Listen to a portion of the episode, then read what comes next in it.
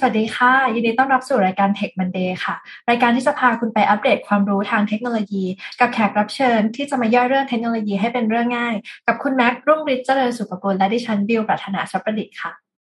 ครับสิ่งหนึ่งที่สำคัญมากเลยนะครับสำหรับพัฒนาและน่าจะเป็นตัวชี้วัดได้เลยว่าทีมของเราเนี่ยจะเป็น world class grade แล้วหรือยังนั่นก็คือการทดสอบหรือการเทสครับจะทำให้ดีนี่ไม่ง่ายเลยนะครับวันนี้น้องยุ้ยศิริรัตน์เพชรรัตน์จากบริษัทพาโลไอทีจะมาแนะนำถึงรูปแบบการเทส ทสให้ดีทำยังไง จะไประดับโลกต้องทำขนาดไหน จะเป็นอย่างไรนั้น ติดตามได้ในตอนนี้ครับ Take Monday Podcast brought to you by ใหม่เซเลนีโลชั่นและเจลอาบน้ำกลิ่นน้ำหอม ให้ผิวหอมพร้อมบำรุงติดทนทั้งวัน หอมไว้ มั่นใจกว่า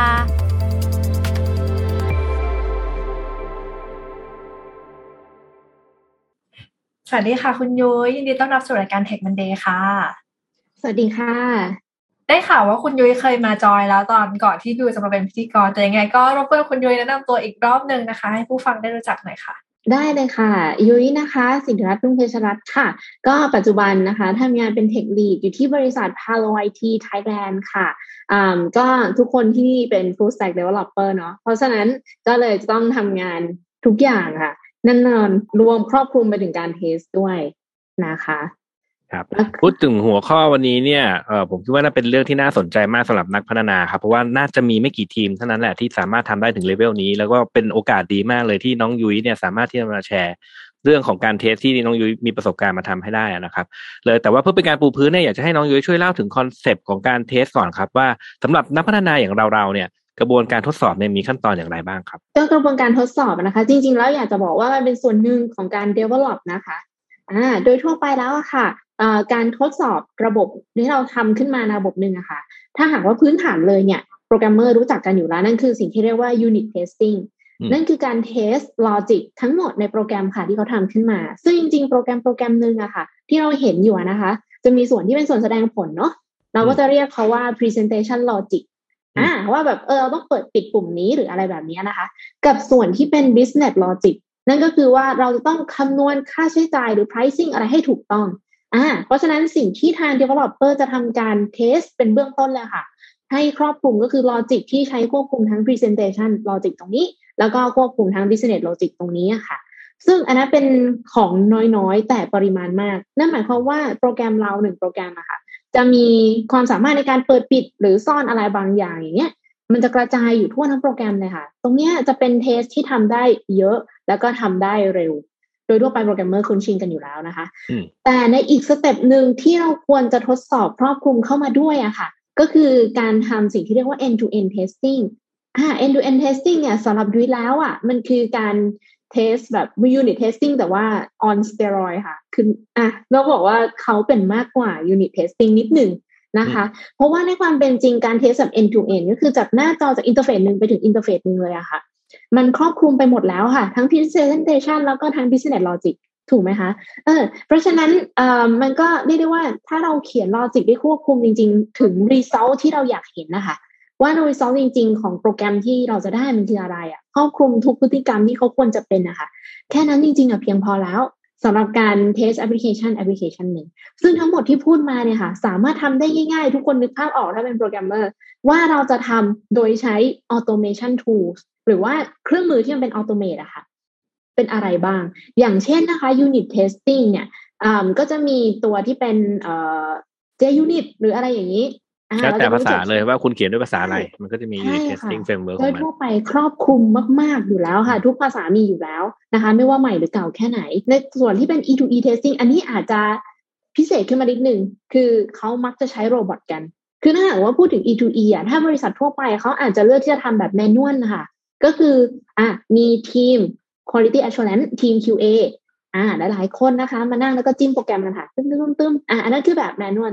แต่ถ้าหากว่าเราอยากให้เขาเป็น automate ขึ้นมาเนี่ยทุกคนก็จะนึกถึง robot อะไรสักอย่างละซึ่งก็จะมีค่ะจะมีภาษาที่ทำ robot ต่างหากขึ้นมาคู่กับโปรแกรมของเรา แล้วค่อยทำหน้าที่จิ้มจิ้มโปรแกรมให้เราแทน อันนี้คือรูปแบบในการทำให้ E2E มันเป็นอ่าเป็น automate นะคะ ซึ่งเขาก็ทำงานเหมือนกับ quality assurance เลยค่ะ คิดว่าเขาเป็นคนคนหนึ่งก็ได้ ถ้าหากว่า quality assurance กดแบบไหนได้ เขาก็กดได้แบบแบบนั้นเช่นกันค่ะ อืม แล้วก็โดยทั่วไปเนี่ย มันจะมีอยู่โลกของ E2E จะมีอยู่ประมาณสองแบบนะคะแบบเก่าที่เราเข้าใจกันก็คือเขาเป็น robot pure เลย แล้วเขาก็มานั่งกดจิ้มจิ้มโปรแกรม กับแบบใหม่ที่ตอนนี้ค่อนข้างชอบเขามากๆอะค่ะ ก็คือ Cypress อืมอ่า C Y P R E double S นะคะ Cypress เนี่ย เพื่อให้เพื่อให้ผู้ฟังจะรู้หรือเปล่านะ สมัยก่อนนะเราจะมี tool ตัวหนึ่งชื่อว่า Quick Test ซึ่งมันเป็น license หรือเป็นล้านเลยนะ สมัยก่อนเนี่ยเออ ก็คือในอันเนี้ยคือตัวทูสำหรับในโลกเก่าอะที่น้องยุ้ยกำลังพูดถึงอยู่ตอนนี้เนาะใช่แต่ตอนนี้เรามีทูตัวใหม่ที่ชื่อว่า Cypress เนาะใช่ค่ะ ใช่ค่ะ ซึ่งถ้าหากว่าทูถึงทูโรคเก่าที่ยูรู้จักนะ เอาที่ยูรู้จักเลยกันคลิกเทจีน่าจะไม่ทันละ ก็คือจะเป็นตัวโรบอทเฟรมเวิร์กหรือมเซเนเนียมอ่าอันนี้น่าจะน่าจะคุ้นคุ้นอ่าคนละโอเคโอเคอยู่จ้ะในภาษาจาว่าโอ้นี่ซิเลเนีum นี่ยุ้ยบอกว่าเป็นโลกเก่าแล้วเหรอเอ้ยอืมอืมเจ็บยุ้ยเจ็บเข้าใจยุ้ยเข้าใจจ้ะว่าจ้ะยังใช้กันอะอยู่โอเคขอโทษด้วยค่ะอ่าก็คือจริงๆแล้ว Cypress มาใหม่กว่าค่ะ มาพร้อมคอนเซปต์ใหม่ นะคะ ก็คือปกติ Robot Framework ค่ะเขาแยกตัวออกจากตัวแอปพลิเคชันที่เขาต้องการจะ test แบบแยกตัวต่างหากเลย แต่ว่า Cypress นี่ไม่ค่ะ Cypress รวมแอปพลิเคชันที่คุณต้องการจะ test เข้ามาเป็นส่วนหนึ่งของเขาด้วย นี่คอนเซปต์ที่ใหม่กว่า แล้วสิ่งที่เขาให้อะค่ะ เวลาที่ Robot Framework เนี่ยแยกตัวเองออกมาหรือ Selenium เนี่ยแยกตัวเองออกมาใช่ไหมคะสิ่งที่ Selenium ไม่สามารถควบคุมได้อะค่ะ ก็คือจังหวะที่แอปพลิเคชันต้องการติดต่อสื่อสารกับ API server ปลายทางหรือ server ปลายทางอื่น ๆ อันเนี้ย ตัว Robot Framework ไม่รู้ละ เพราะฉะนั้นอืมสิ่งที่ Robot Framework หรือ Selenium ทำได้อะค่ะ ก็คือนั่งรอ หรือกำหนดเวลารอไปเลยว่ากดปุ๊บต้องรออีกกี่วิเพื่อให้ได้คำตอบกลับมาและหน้าตาเปลี่ยนแปลงครับอะในขณะที่ Cypress ไม่ใช่อย่างนั้น ในเมื่อเขาครอบเอาตัวแอปพลิเคชันเข้ามาเป็นส่วนหนึ่งของเขาได้แล้วอะค่ะ ก็แปลว่าเขาเห็นด้วย ว่าการยิงข้อมูลหรือการกดปุ่มตรงเนี้ยเพื่อไปขอข้อมูลจากทางเซิร์ฟเวอร์ปลายทางค่ะเขาเปลี่ยนและตอบข้อมูลกลับมาว่ายังไงเลยด้วยซ้ำ และนั่นคือความ powerful ที่ที่ Cypress หรือตัวเขาเรียกกันว่าเป็น modern นะคะ modern testing framework สำหรับเว็บนะ บอกก่อนว่ามันสำหรับเว็บค่ะ อ่า นั่นหมายความว่าพอเป็นอย่างอื่นก็ต้องใช้อย่างอื่นแทนนะคะอืมอืมก็คือเรียกว่าจริง ๆ แล้วเทคนิคในการทำ test สมัยก่อนก็อ่าใช้เวลานั่งรอกันแต่ว่า Cypress เนี่ยเรียกว่าเหมือนมีตาเข้ามาละเออมองเห็นแล้วใช่ค่ะว่าเอ้ยมันมีปุ่มโผล่หรือขึ้นหรือยังให้กดปุ่มอะไรอย่างงี้ใช่ไหมใช่ค่ะ ถูกต้องค่ะ รวมเห็นไปถึงสาย API ที่จะตอบมาเลยด้วยซ้ำค่ะอืมอ่า ของที่อยู่ในเน็ตเวิร์กอะไรอย่างเงี้ยอะครับทีนี้ค่ะ เราพูดกันถึง E2E แล้วก็ตัว Unit Test ที่โปรแกรมเมอร์คุ้นเคยกันอย่างมากแล้ว แต่ว่าทุกคนอาจจะสำหรับบริษัทใหญ่ๆอยู่ว่าน่าจะเคยมีอ่าประสบการณ์กันมาแล้วล่ะค่ะ เรื่องที่ว่าแล้วเทสประเภทอื่น ๆ ล่ะ เพราะว่าอย่าง Unit Test E2E Test เนี่ยค่ะ สุดท้ายมันก็ยังเป็นรูปแบบที่เรียกว่า functional testing ก็คือ test ตามฟังก์ชัน test ตามพฤติกรรมที่แอปพลิเคชันควรจะเป็น แต่ว่าแล้วสายที่มันเป็น non functional testing ล่ะเขาทำกันยังไงแบบ automate ถูกไหมคะ เพราะว่าเราก็จะมีสิ่งที่เราไม่เคยพูดถึง เช่น performance ซึ่งมันก็คือการทำ load testing เนาะยิงอืม request เข้าไปให้แบบเซิร์ฟเวอร์ตายอะแล้วดูกันว่าเซิร์ฟเวอร์เราตายเมื่อไหร่เออหเราจะได้รู้ว่า่าจะจุดจังหวะที่เราจะสเกลเนี่ยเอ่อมันถึงเมื่อไหร่เนาะอืมถ้าไม่ใช่ทำค่ะ performance test เราก็จะไม่รู้ ถูกต้องค่ะ ซึ่งอันต้องบอกว่าเป็นพฤติกรรมที่น่าเศร้านะคะ ที่หลาย ๆ ที่อาจจะยิงกันบน productionเพราะว่าแน่นอนเขาเรียกว่าคนจริงนะลองจริงเลยคนจริงบน production อืมคนจริงแล้วเดี๋ยวก็ไปสเกลเขาล้าเอาเลตยรงขนั้นาดนนะนี้อืมใช่อ่าไม่ควรนะค่ะไม่ซึ่งควรเราควรจะมี performance ไม่ test ควรด้วยอืมใช่ค่ะ เราควรจะมี performance test แล้วก็ควรจะทำอย่างมากในจังหวะที่ยังไม่ production ค่ะ เพราะว่าเอาตรงๆนะ ถ้า ถ้าเราสามารถช่วงระยะเวลาหนึ่งค่ะ เรา copy ตัว production อะทั้ง configuration ทั้งไซส์ทุกอย่าง scaling กี่เครื่องกี่เครื่องที่เราได้ แล้วเอามาจำลองเขาเอาไว้ใน non production อะเราพอจะทำได้นะคะ ถ้ามันแค่ช่วงเวลาหนึ่งมันอาจจะกินเงินเรามหาศาลแต่มันทำได้อืมเราจำกัดเวลาได้ค่ะรันเทสจริง ๆ ส่วนมาก 20 นาทีก็ควรจะจบแล้ว ประมาณนี้สำหรับ load testing อะแล้วก็แน่นอนค่ะสิ่งเหล่านี้ non functional testing เช่น performance testing หรือ security testing หรือว่า accessibility testing ก็คืออะ security testing เรารู้กันอยู่แล้วนะว่าส่วนใหญ่มันคือการเช็คแอปพลิเคชัน หรือ coding ที่เราทำอะค่ะเพื่อหาช่องโหว่คำว่าช่องโหว่ตรงเนี้ย มันจะมีเขาจะมีกฎค่ะ แห่งแห่งความปลอดภัยประมาณสิบประการนะนะที่เขาเรียกว่า OWASP 10 O W A S P 10 เนี่ยนะคะ จะเป็นกฎที่ที่ทั้งโลกเขาพยายาม apply กันอยู่แล้วนะคะ ซึ่งกฎตรงเนี้ยมัน apply กลับมาถึง practice ในการเขียนโค้ดเลยค่ะ ว่าอืมเออ คุณเขียนโค้ดแล้วเกิด bug หรือเปล่า return undefined อะไรอย่างเงี้ยหรือเปล่าเขาเช็คกันระดับนั้นเลยนะคะ นั่นหมายความว่าเรื่อง performance เราจบแล้วเรื่องแบบโอเคดียิงโหลดเทสด้วย request ตามจำนวนนั้นถูกส่วน security testing มันกลายเป็นว่าเราต้องกลับไปหาแอปพลิเคชันที่ทำการไล่เช็คโค้ดทั้งหมดของเราค่ะ เพื่อหาช่องโหว่ที่มันจะเกิดขึ้นได้ ซึ่งทั้งสองสิ่งเนี้ย ถ้าให้คนจินตนาการออกมานิดนึงว่าเอ้ยมันจะทำยังไงให้เป็น automate มันอาจจะยากนิดนึงค่ะ เพราะฉะนั้นสิ่งหนึ่งที่ทางพาโลไอทีนะคะจะแนะนำให้ทำเลยอะค่ะ ก็คือพยายามหา tools เหล่านี้ที่สามารถรันด้วย command line ได้อืมความสามารถในการอัตโนมัติมันสุดท้ายมันอยู่ที่ว่าสามารถรันเขาโดยใช้ command line ทั้งหมดได้หรือเปล่า แค่นั้นเองค่ะ เพราะว่าอ่าเวลาที่ developer ที่นี่นะคะทำงานก็คือเขาเป็น full stack developer เขาต้องเขียนไปจนกระทั่งถึงจังหวะ deploy อยู่ละเพราะฉะนั้นเรื่อง infrastructure as a code อย่างเงี้ยมันมันเข้าถึงได้มันก็เราเข้าใจอยู่แล้วว่าถ้าเราจะ deploy เราต้องรันคอมมานอะไร นั่นหมายการนั่นหมายถึงสิ่งที่เราต้อง apply ใช้กับรูปแบบการ test เหมือนกันค่ะ test tool ทั้งหมดที่เราใช้ไม่ว่าจะเป็น JMeter ที่ทำ load testing ไม่ว่าจะเป็นเอ่อ AB อ่า Apache Benchmark ที่เราใช้ทำ load testing หรือว่าจะเป็น Sonar Cube อันนี้ก็เป็น security tool ตัวหนึ่งเหมือนกันนะคะ Sonar Cube ที่เราใช้ทำ security testing apply กดทั้งสิบนั้นกับโค้ดทั้งหมดของเรา ก็สามารถรันโดยใช้ command line ได้ทั้งหมดเลย เพราะฉะนั้นก็หลักการทำงานของเขาก็คือการใช้ command line รันในจังหวะที่ถูกที่ควรอืมเท่านั้นเองค่ะ ขออนุญาต recap ไปเมื่อกี้ก็จะมีพูดถึงในมุมของ functional testing ซึ่งจะมีพวกที่เป็น unit testing end to end เอ่อ testing นะคะ แล้วก็มีตัว modern ที่เราอาจจะพูดกันในศัพท์ที่เรียกว่า visual testing นะคะ แล้วก็มีตัว non functional ที่คุณยุ้ยพูดไปก็จะมีเรื่องของ performance แล้วก็ security test อ่าแล้วก็ในในเมื่อพูดถึงตัว modern testing วิธีการ testing แบบใหม่เนี่ยเอ่อหรือว่าการที่ใช้ visual testing เข้ามาช่วยจริงๆ behind the scene ของมันหรือตัว Cypress ที่ทางคุณยุ้ยแนะนำเนี่ยมันมีรายละเอียดยังไงบ้างคะ ขยายความนิดนึงได้ไหมคะ ได้เลยค่ะ เมื่อกี้ visual testing เนี่ย เป็นส่วนหนึ่งที่เรายังไม่ได้พูดถึงในรายละเอียดเนาะอ่า visual testing อะค่ะ จริงๆ มันเกิดมาจากบริษัทใน industry ที่ทำเกมค่ะ ถามว่าทำไมถึงต้องเป็น industry ที่ทำเกม โดยทั่วไปหลักการการทำ test ค่ะ ไม่ว่าเป็น unit คือทั้งหมดทั้งมวลที่พูดมาเลยนะคะ คือเราจะได้ผลลัพธ์ออกมาอย่างหนึ่งเป็น report นะไม่ว่าเรารัน test อะไรก็ตาม ซึ่ง report ตรงนั้นนะคะ เราสามารถเข้าถึงได้ในรูป text file อืมอ่าเพราะฉะนั้นเราสามารถวิ่งเข้าไปเช็คหรือเขียน เอ่อ condition เอาไว้เช็คได้ค่ะ ว่า text file บรรทัดไหนที่เราต้องการพิจารณาเป็นพิเศษ ทีเนี้ยเอ่อพอพูดถึงบริษัททำเกม เกมอะค่ะ ส่วนใหญ่เอ่อ mobile game หรืออะไรพวกเนี้ยส่วนใหญ่ที่เราเห็นเป็นรูปภาพทั้งนั้นเลยค่ะ นึกออกเนาะว่าเรากำลังจะแบบโอ้ character เราอยู่ในฉากนั้น มันคือรูป ทีนี้ถ้าเราถามอะอะถามง่ายๆเลย สมมุติเราอยากจะ test ว่าสมมติเราเราเรากดเปิดเกมมา character เราต้องอยู่กลางภาพอะค่ะ แล้วข้างหลังต้องเป็นฉากรูปป่าไม้อะค่ะ ถามว่าเราจะใช้เท็กซ์อะไรในการจับเขาอะค่ะเออแน่นอนก็อาจจะเป็นโอเค character เราสมมุตินะใส่เสื้อสีแดงอะอาจจะต้องใช้ text สี red หรือเปล่า code code name red หรือเปล่าในการจับว่า character เรา display สีแดงนะ แล้วเบื้องหลังเราเป็นป่าเออป่าเนี่ยก็ควรจะเป็นสีเขียวเนาะเราต้องใช้โค้ดเนมสีเขียวในการไล่จับถูกไหม ซึ่งพอคิดแบบนั้นขึ้นมาค่ะ มันกลายเป็นว่ามัน over engineering แล้วค่ะ ที่เราจะใช้ text เพื่อไล่จับและไล่เช็คว่าทุก ๆ อย่างที่แสดงบนหน้าจอ มันมันเป็นอย่างที่มันควรเป็น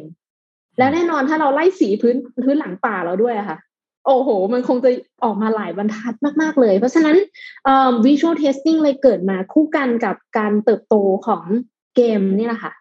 เพื่อทำการเช็คว่าจริง ๆ แล้วผลลัพธ์ที่ได้อะค่ะ มันยังเป็นอย่างที่เราต้องการจริงหรือไม่นะคะ เพราะฉะนั้นทีนี้หลักการทำงานของมันนะคะมันก็คือ การ capture ภาพที่เป็น baseline หรือก็คือภาพแรกที่เราเชื่อว่ามันจะเป็น ซึ่งบางครั้งภาพแรกตรงเนี้ยเราอาจจะได้มาจากทีมดีไซเนอร์ด้วยซ้ำค่ะ แน่นอนเดี๋ยวเรา apply กลับไปใช้กับเว็บหรือ mobile ก็ได้นะคะเออเราได้ภาพแรกที่เป็นแบบเหมือนดีไซน์เนาะมาจากดีไซเนอร์ปุ๊บเรียบร้อย ทีนี้เราก็ไปเขียนโค้ดอะไรบางอย่างออกมา เพื่อให้มันได้ตามภาพนั้นนะคะอืมแล้วเราถึงจะ capture screenshot ของเราภาพที่สองแล้วเอามาเทียบกับภาพที่เป็น baseline ภาพแรกนี้ ถามว่าเวลาที่เราเทียบกันนะคะเราเทียบอะไรเราเทียบพิกเซลอินโฟ a t ชันทั้งหมดข้างในค่ะพิกเซลอินโฟ a t ชันทั้งหมดเนี่ย ข้างในก็คือสีนั่นเองค่ะอืมสีที่พิกเซลนั้นถืออยู่อ่าทีนี้นะสมมุติเราตัดภาพออกมาเป็นแบบพันพิกเซลสมมตินะคะพันช่อง ภาพเราก็จะเทียบทั้งพันช่องนั่นนะคะระหว่างปลายทางอ่าระหว่างภาพแรกกับภาพสุดท้ายที่เราต้องการเช็ค แล้วก็เทียบกันไปว่าช่องที่หนึ่งมันตรงไหมไปถึงช่องที่พันค่ะ แล้วหลังจากนั้นน่ะ เราถึงจะคำนวณออกมาค่ะ ว่ามันมีสิ่งที่พลาด หรือช่องที่พลาดอะค่ะ ถือเป็นกี่เปอร์เซ็นต์จากช่องทั้งหมด โดยทั่วไปหลักการทำงานจะเป็นอย่างนี้ค่ะ เพราะฉะนั้น behind the scene ของมันอะนะคะ ก็คือหนึ่งเราจะต้องมี tools หมายถึง tools ที่เราใช้ทำ automate ตัว test เนี่ยแน่นอนหนึ่งมันต้อง capture ได้ capture ภาพอะค่ะ ความสามารถในการ capture ภาพได้เนี่ย ถ้าถ้าเราพูดถึง E2E2 หรือว่าแบบอะ Cypress เองก็ตามอะเนาะ จริง ๆ สิ่งที่เขาทำได้คือการทำงานแบบอ่าน text แล้วก็แปลงเป็น text อะ เพราะฉะนั้นเขาอะตัวเขาเองธรรมดาค่ะ ไม่สามารถทำงานตรงเนี้ยได้อยู่แล้ว สิ่งที่เราต้องใส่เพิ่มความสามารถให้เขาอะค่ะ ก็อาจจะเป็น image processing tool ค่ะ image processing tool ตรงเนี้ยอ่ออาจจะเป็น library ตัวหนึ่งก็ได้นะคะ หรืออาจจะเป็น library ตัวใหญ่แบบที่คนส่วนใหญ่เขาใช้กัน ในโลกแบบ ML ด้วยนะคะ machine learning ด้วยนะคะก็คือ tools ตัว OpenCV อืมตัวนี้เป็นเป็น another tool ที่เขาใช้กันอะมี TensorFlow มีอะไรอยู่นั้นพร้อมเลยค่ะ แล้วก็อืมมีความสามารถในการทำ image processing ได้ด้วย อ่าพอเราใส่ตัวเนี้ยให้กับ tools ในการ test ของเราแล้วอะค่ะ สิ่งที่สองที่เราต้อง ensure ว่า tools ในการ test ของเราสามารถทำได้อะค่ะ หรือคอมพิวเตอร์เราสามารถทำได้หรือ Docker ก็คือตัว machine เราสามารถทำได้ก็คือความสามารถในการแคปหน้าจออืม ซึ่งแน่นอนมันทำได้อยู่แล้วอ่าโดยใช้ command line ก็ทำได้อยู่แล้วเหมือนกันเอ่อเราก็แค่ใส่รูปต้นทางเข้าไป หลังจากนั้นก็แค่รูปต้นทางเนะใส่รูปต้นทางเป็นตัวตั้ง capture หน้าจอในจังหวะที่ใช่ อย่างเช่น character เราเดินเข้ามาใน scene นี้ละให้ capture หน้าจอหนึ่งครั้งหลังจากนั้นเอาไปเทียบกับรูปต้นทางค่ะ ว่า pixel information ทั้งหมดในภาพมันตรงกันหรือมันต่างกันมากน้อยแค่ไหน โดยทั่วไปอะค่ะ percentage ของเขาจะเรียกว่า mismatch percentage เนอะก็คือ percentage ของความพลาดอะค่ะ ให้ต่ำที่สุดเท่าที่จะต่ำได้ ก็จะเป็นการดีอ่าก็คือ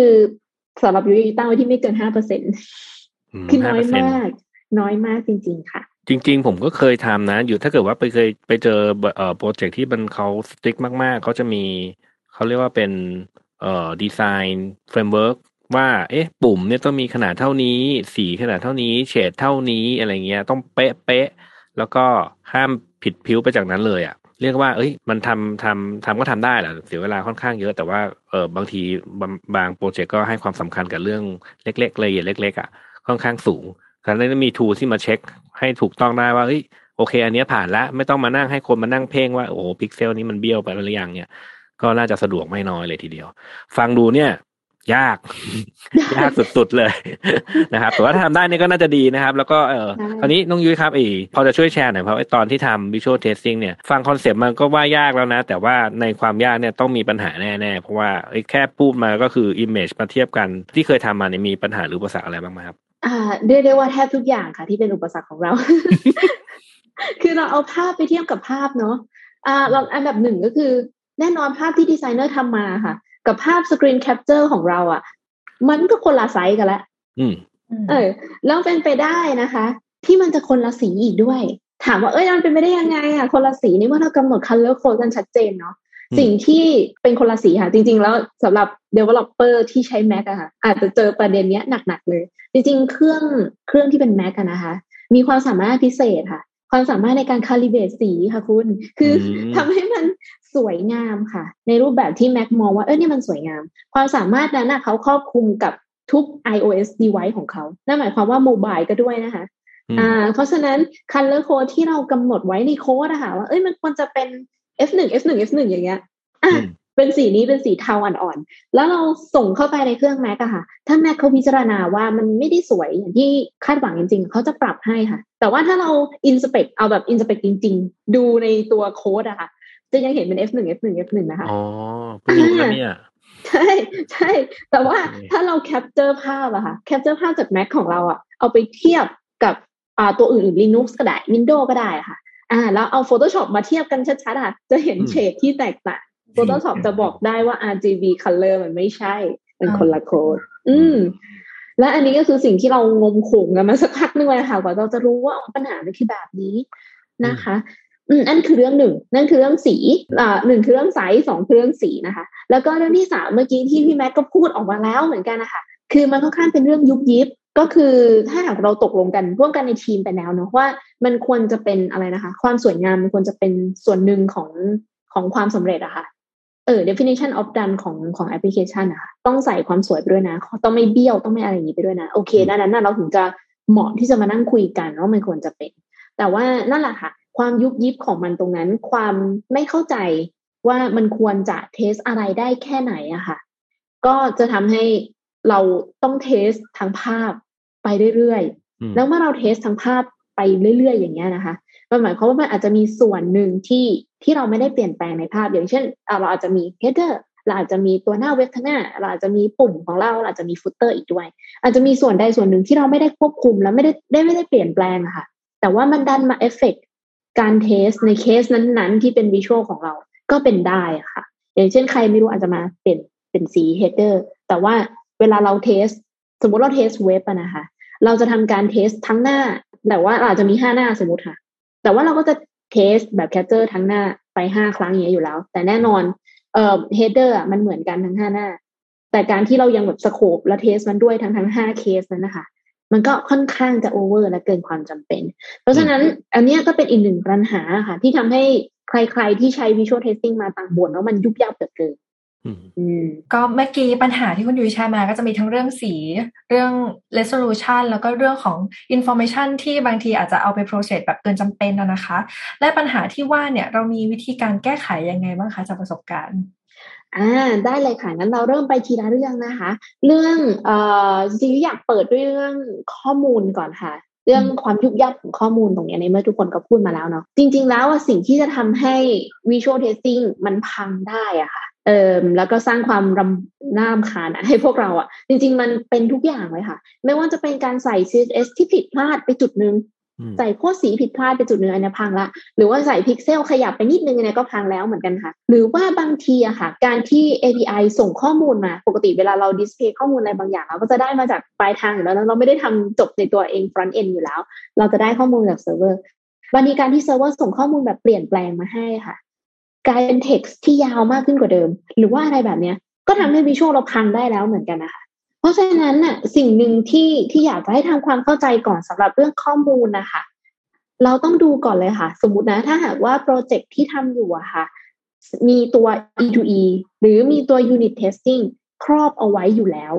อยากให้สโคปให้ชัดเจนค่ะ ว่าการทำ visual testing ตรงเนี้ย เราทำเพื่อความสวยงามจริง ๆ นั่นหมายความว่าสิ่งที่เราจะเช็คอะค่ะ อาจจะเป็นแค่ความกว้างของกรอบ สีของกรอบ สีของปุ่มหรืออะไรเงี้ยก็นั่นคือเรื่องของความสวยงาม แล้วก็ตัดสโคปออกมาค่ะ คือถ้าหากว่าเรามีเทสที่สามารถเช็คได้ด้วย text อย่างที่บอกเนาะพวก unit test e2e test มันเช็คได้ด้วย text เป็นการเช็ค text ซึ่งง่าย ง่ายมาก ๆ อยู่แล้ว อาจจะมีการเช็คไปแล้วด้วยซ้ำว่า header ต้อง display ชื่อ profile อยู่ทางด้านขวามุมอะไรเงี้ยด้วยชื่อนี้ ถ้าหากว่าตรงนั้นมีอยู่แล้วค่ะ ตัดไปค่ะ มีช่วงไม่ต้องเทสแล้ว เพราะว่ามีคน cover เรื่อง text ให้แล้ว ประมาณนี้ เพราะฉะนั้น tools บางอย่างที่ image processing เหล่านี้ตัวที่บอกตั้งแต่ตอนแรกเนาะว่าเวลาเราทำให้ตัวเทสของเรามีความสามารถในการทำวิชวลมันต้องใช้ image processing เข้ามาช่วย เขาจะมีความสามารถในการจับ text หรือว่าจับ image tag หรืออะไรก็ตามที่เราไม่ได้ใส่ใจอะค่ะ เพราะว่ามันไม่ใช่สิ่งที่แอปพลิเคชันเราครอบคลุมมันอาจจะได้มาจาก API ปลายทางอย่างเงี้ย สิ่งเหล่านั้นอะค่ะ เราเบลอไปให้หมดเลย ซึ่งเขาจะเรียกว่าเทคนิคนี้จะเป็นเทคนิค black out อะค่ะอ่าเป็นการวางป้ายดำคาดทับไว้เลยค่ะอืมเออ อย่างเช่นจะได้ไม่ต้องเอา ไม่ต้องไปสนใจรายละเอียดเล็ก ๆ แปะป้ายดำไปเลยปื้ดแล้วจะได้เหมือนกันหมดค่ะใช่ค่ะ แล้วก็จริง ๆ อะ เราไปให้สุดกว่านั้นก็ได้ค่ะ ถ้าเราบอกว่า API ตรงเนี้ยคือหมายถึงการแสดงผลตรงเนี้ยนะคะ มันได้ข้อมูลมาจาก API แน่นอน ชัวร์เราบอกเราม็อกตัว API นี้ไว้เลยก็ได้ค่ะ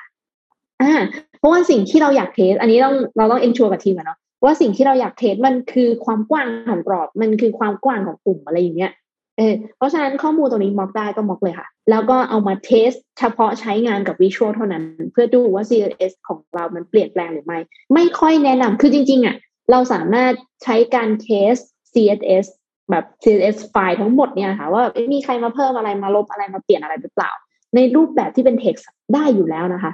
แต่ว่าสุดท้ายแล้วความเข้าใจว่าการเปลี่ยนแปลง CSS ตรงเนี้ย คนที่จะเข้าใจเวลามันมีการเปลี่ยนแปลงจริงๆ เวลามัน diff กันจริงๆค่ะ มันคือโปรแกรมเมอร์ เพราะฉะนั้นคนอื่นๆที่อยู่ในทีมอะ จะแทบไม่เข้าใจสิ่งนี้เลยค่ะ เวลา CSS เปลี่ยนแล้วไงหรออะไรอย่างเงี้ย เออ แต่พอมันเป็น visual อะค่ะ ผลที่มัน display ออกมา มันจะไม่ใช่ว่าอ๋อ CSS บรรทัดนี้มัน missing นะ แต่มันคือภาพที่เอามาเทียบกับภาพเก่า แล้วมีอะไรบางอย่างแตกต่าง มันจะเห็นผลตรงนี้ชัดเจน แล้วมันทำให้ทุกคนนะคะไม่จำเป็นต้องเป็น developer ด้วยซ้ำไม่ว่าจะเป็นสมมติเรามี QA ในทีม เรามี PO อยู่ในทีมเขาเดินมาบอกเราได้ตั้งแต่ตั้งแต่เห็น report เลยค่ะว่าเออนี่มันเปลี่ยนแล้วนะมันแบบมัน diff ไปแล้วมันขยายใหญ่ใครทำอะไร สุดท้ายแล้วเรื่องปัญหาเนี้ยค่ะ เราสามารถเดินกลับไปแก้โดยวิธีการไหนก็ได้ในภายในทีม developer ของเราเองอะเพื่อให้มันยังได้ผลลัพธ์ ที่เป็นแบบเดิม เพราะฉะนั้นมันจะไม่มันจะไม่ blocking ใครเลยแถมจะมีคนช่วยในการ monitoring เพิ่มมากขึ้นอีกด้วยซ้ำด้วยความเข้าใจง่ายของ report ที่ visual เขาให้ อืมอันนั้นก็คือรูปแบบของ information นะคะ ตัดสโคปกันให้ดี เช็คแค่ความสวยงาม แล้วก็เอ่ออะไรที่มันคงที่แล้วเป็น data data ที่เราไม่ได้ควบคุมอะค่ะ ตัดทิ้งไป อันนั้นคือเรื่อง information ที่มากเกินไปแล้วทำให้ยุบยับ พอตัดตรงนี้ได้เนี่ยจริงๆ70%นะคะปัญหาค่อนข้างหายไปเลย ทีนี้มาดูเรื่องที่ sizing แล้วก็ color sensitivity ดีกว่าค่ะ เราจะทำยังไง เพราะว่าตรงนี้ค่อนข้างเป็นเรื่อง technical เนาะยังไงอะยิ่งบอกเลยว่าเดฟค่อนข้างจะรัด Mac และ Linux คือยังไงเราก็คงจะอยู่แต่อ่าค่ะ iOS แล้วกันค่ะพี่ขอโทษค่ะจ้าจ้าค่ะค่อนข้างรัก iOS แล้วก็อ่า Linux นะคะ เพราะว่าเขาให้อิสระในการทำ อะไรกับเครื่องอะค่อนข้างมาก อืม โดยที่ไม่ต้องแปลงเป็นภาษาเฉพาะทางอย่าง Windows เนาะทีนี้ค่ะ ยังไงก็ตามเราก็จะมีปัญหาเรื่อง Calibrate สีกันอยู่ร่ำไป เพราะว่าโดยส่วนใหญ่เวลาเรารันเทสอย่างเงี้ยค่ะ เวลาเดฟใช้เครื่องทำงานเนาะก็จะเป็นการรันในเครื่องตัวเอง แน่นอนอาจจะเป็น Mac สีสันสดใสสวยงามค่ะ แต่พอเวลาเราเอาไปรันบน integration tool ทั้งหลาย แบบ CI tool ทั้งหลาย continuous integration tool อย่าง Jenkins หรือว่า Circle CI หรือ Buddy หรืออะไรใดๆอะพวกนั้นนะคะส่วนใหญ่จะเป็น Linux ละอืมอืมไม่มีใครใช้ Mac รันหรอกค่ะมันแพงโอเค เพราะฉะนั้นนะคะเอ่อมันจะเกิดความแตกต่างทางด้านสีตรงเนี้ยอย่างแบบมั่นใจได้เลยว่าเกิดแน่นอน อันเนื่องมาจากตัว Mac ที่มีความสามารถในการ calibrate สี จริง ๆ มันเป็นสิ่งที่ setting มาตั้งแต่โรงงานเลยอะค่ะ ตัว device ของเราเนี่ยเออเขาจะถูก setting มาแบบนี้ จริง ๆ เราสามารถกลับไปเซตค่าได้นะคะ ให้มันหยุด calibrate สีซะเราทำใน Mac อย่างเงี้ยก็ได้ แต่แน่นอนค่ะ ถ้าเป็นแบบนั้นมันไม่ออร์แกนิกค่ะเฮ้ยทำไมมันต้อง dev อะไรต้องออร์แกนิกด้วย คือคำว่า organic dev เนี่ยนะ ก็คือการที่ developer คนใหม่เข้ามาแล้วไม่ต้องทำอะไรเลยอะประมาณว่าเขาควรจะใช้เครื่องของเขาอะในการทำงานได้อย่าง smooth ไม่ไปควรจะทำต้แบองบนั้นมันคมาคล้ายๆ hack ด้วยแหละ เพราะว่าสุดท้ายใช่ user ก็ถ้าเกิด user คนไหนที่ใช้ Mac เขาเขาก็ไม่มานั่งปรับไอ้ตรงนี้ให้เราหรอกถูกปะถูกต้องค่ะ ถูกต้องค่ะ เพราะฉะนั้นไม่มีประโยชน์ที่เราจะไป hack นะคะเอ่อเพราะฉะนั้นหาทางปรับอย่างอื่นดีกว่าที่ปรับได้ ทีนี้ตัวตัว Cypress ที่เอามาใช้เป็นแกนหลักในการ run Visual Testing ตรงเนี้ยค่ะ อย่างที่บอกยุ้ยอธิบายไปตอนแรกว่าเขาจะครอบเอาแอปพลิเคชันที่เขา test ก็คือเว็บแอปพลิเคชันที่เขา test อะเข้ามาในระบบเขาด้วย แน่นอนแล้วใครจะเป็นคนเปิดตัวเว็บนั่นล่ะ ก็ต้องเป็นเบราว์เซอร์ถูกไหมคะเบราว์เซอร์ที่ตัว Cypress ใช้อะค่ะ คือเบราว์เซอร์ที่เรียกว่า Electron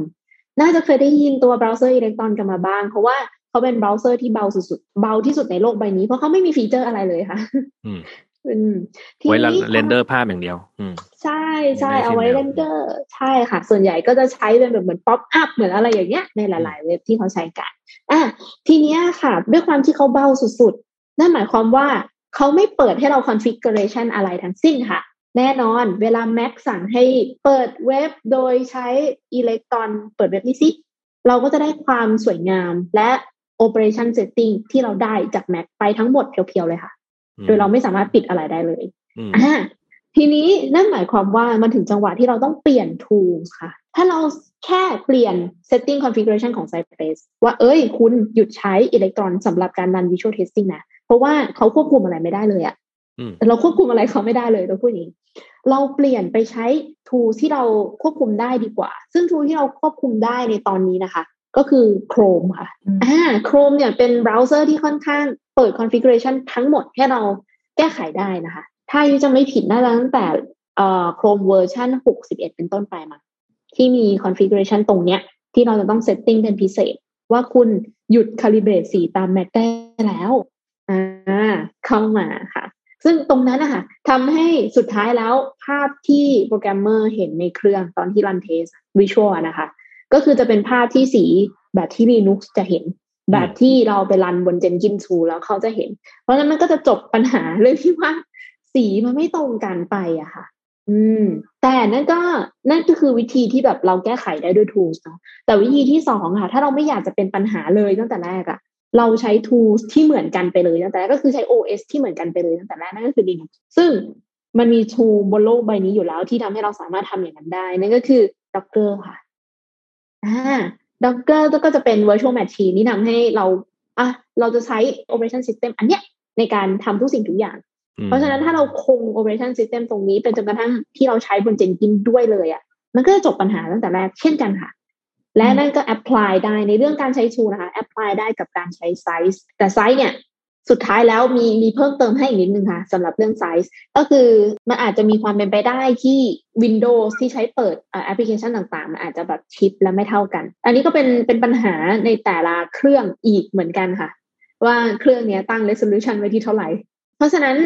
เพื่อเพื่อให้สามารถทำตรงนี้ได้ค่ะ มีสองอย่างเนาะไม่ใช้ Docker ที่แบบควบคุม resolution และสีไปแล้วเรียบร้อย ก็ปรับไซส์รูปภาพออกแน่นอนเรามี image processing ที่เรา attach เข้ามาให้กับตัว Cypress ตั้งแต่แรกอยู่แล้ว ใน image processing ตัวนี้ค่ะ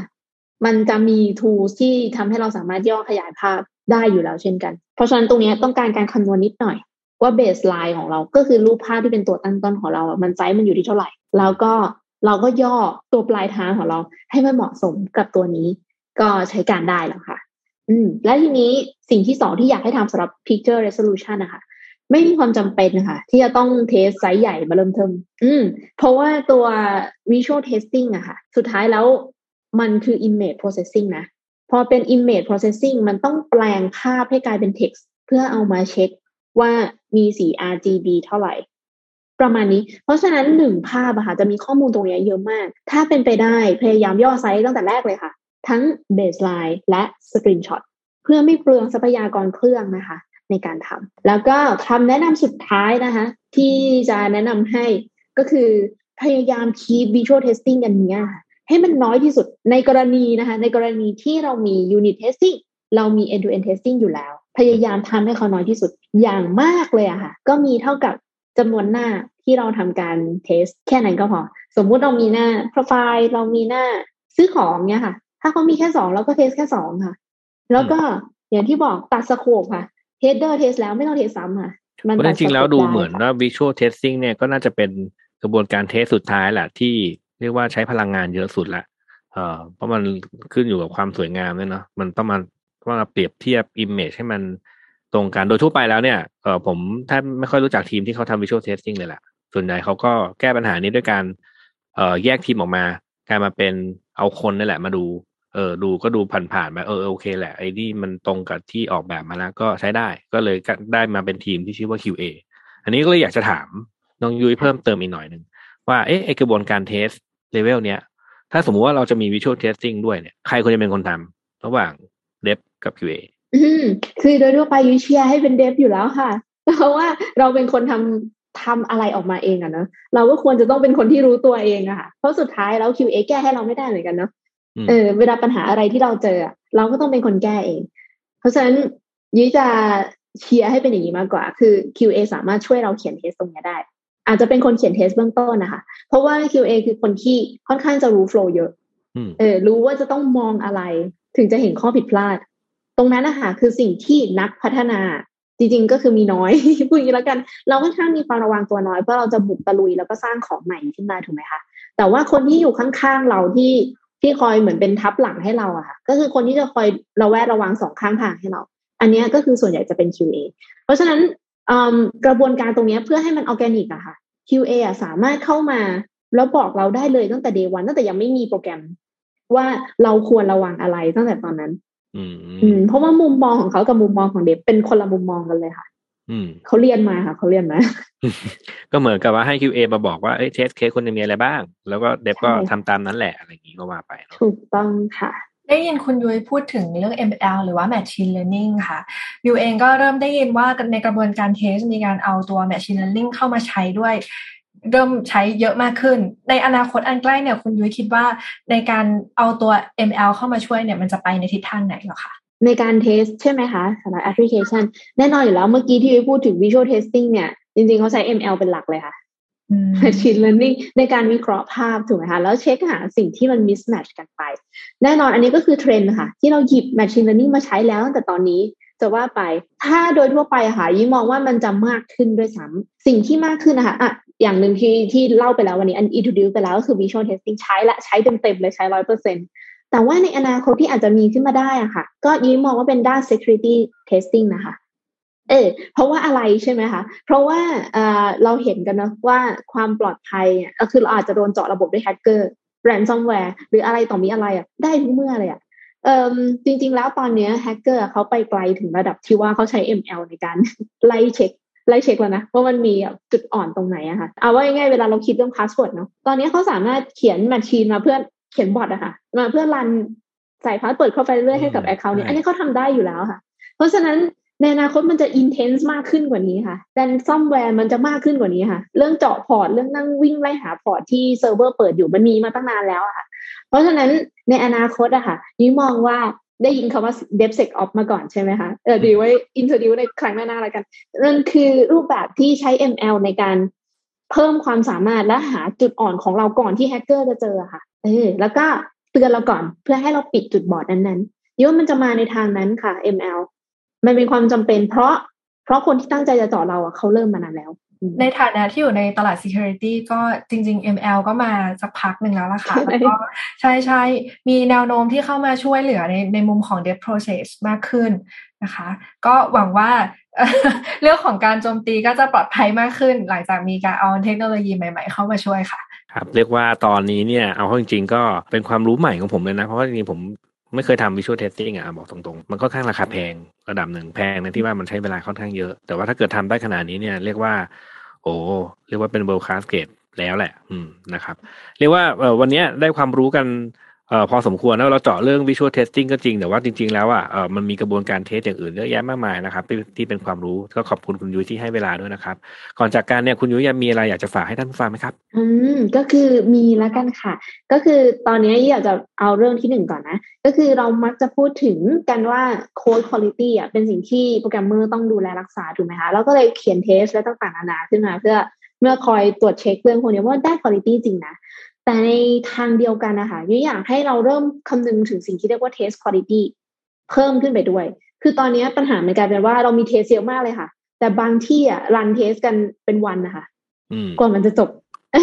ปัญหาตรงนี้คือมันมีความเป็นไปได้อย่างที่ยุ้ยเล่าเมื่อกี้เนาะเราเช็ค header ซ้ำกันทุกหน้าเลยอะถ้าถ้าเราทำ visual เราเช็ค header ซ้ำกันทุกหน้าเลยอะมันไม่มีความจำเป็นที่ต้องทำแบบนั้น เรา scope มันได้ก็ scope เพื่อลดระยะเวลาตรงนี้ด้วยอ่าเพราะฉะนั้นจริงๆ ตอนนี้ก็อยากได้เพื่อนร่วมงานมากขึ้นเหมือนกันค่ะ เพื่อมาช่วยกันทำให้ทั้ง code quality และ test quality มันมีคุณภาพมากขึ้นกว่านี้ จริง ๆ แล้วทางพาโลไอทีก็เราสมัครอยู่นะคะ สามารถ